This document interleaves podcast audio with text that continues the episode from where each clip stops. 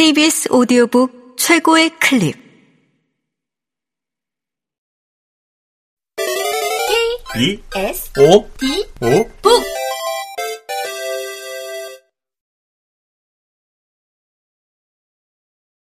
엄마가 있는 서가. 정은정 지음 성우 신소윤 읽음 시간이 다시 흐를까 싶은 하루하루가 이어지던 어느 날 꿈을 꿨다. 깨고 나서 비로소 아침을 느꼈으니 악몽은 아니었다. 어느 집 집들이가 성대했다. 넓은 집에 사람들은 즐거웠고 손에는 크리스털 술잔이 들려 있었다. 그 집엔 드레스룸이 화려했다. 남편과 나는 그곳에서 어느 넥타이가 어울리는지 이것저것 만져보고 있었다.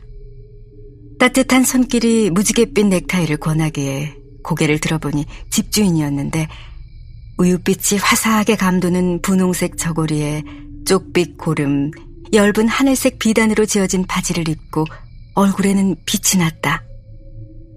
손에 와인잔을 들고 나의 감사 인사에 눈웃음으로 답을 해준다. 그러고 보니 아빠구나 생각이 들면서 꿈에서 깼다. 아빠가 술을 좋아하셨지. 고통스러운 시간을 견디고 이젠 잔치를 즐기고 계실지도 모르겠구나. 하긴 음악 소리는 하여간 시끄럽다고 하더니 언젠가 동생 방에서 가도 가도 끝이 없는 외로우니 나그네 길 하는 김현식의 노래를 틀어놓고 따라 불렀어. 그 노래를 부르는 아빠를 생각하면 딱하고 애처롭지만 바리톤의 목소리가 참 좋았어. 방문을 열어젖히며 겸연쩍으면서도 호탕하게 위대한 우리 딸 공부하는가 하던 그 목소리가 그땐 그렇게 싫었는데 위대하다고 계속 말해주면 위대해질 줄 알았을 텐데 결국 위대한 딸이 되었을 뿐이라 생각하니 우프다. 끝까지 포기하지 않던 그 아재 유머는 어떡하고. 할머니에게 둘도 없는 효자였던 아빠는 늘 젓가락으로 반찬을 집어 입에 넣고서 아이고 맛있네. 어머니가 하셨나 보네. 했다. 그러면 엄마가 뼈로 통해져서 그거 내가 한 건데 하면 그래? 어쩐지 맛있더라. 아, 나는 어머님이 하신 건 줄 알았지. 했다. 아빠는 마지막까지 무슨 일인지 모르겠지만 누군가에게 자꾸 아이고 미안해요. 아이고 아이고 고마워요. 하다 아침 출근 시간을 맞춰 떠나가셨다. 지난 시간을 돌이켜 생각하다 보니 문득 고등학교 여름방학 밤새 읽고 새벽녘 펑펑 울며 잠들었던 생특쥐페리의 어린 왕자가 생각났다. 노란 별이 반짝이고 그것을 바라보면서 나무가 넘어가듯 서서히 쓰러지는 어린 왕자를 그린 그림을 보며 나는 꺽꺽 울었다.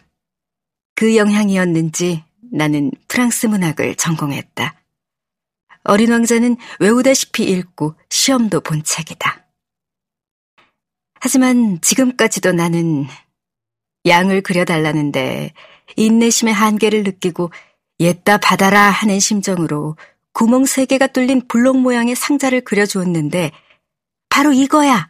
를 외치는 어린 왕자의 정신 세계를 도무지 이해할 수 없다. 왜 구멍 뚫린 상자지? 어딘지도 모르는 어딘가에서 한 번도 본 적 없는 양 한 마리가 한 번도 본 적 없는 꽃 한 송이를 먹었느냐, 안 먹었느냐에 따라 온 우주가 완전히 달라지는 삶이다.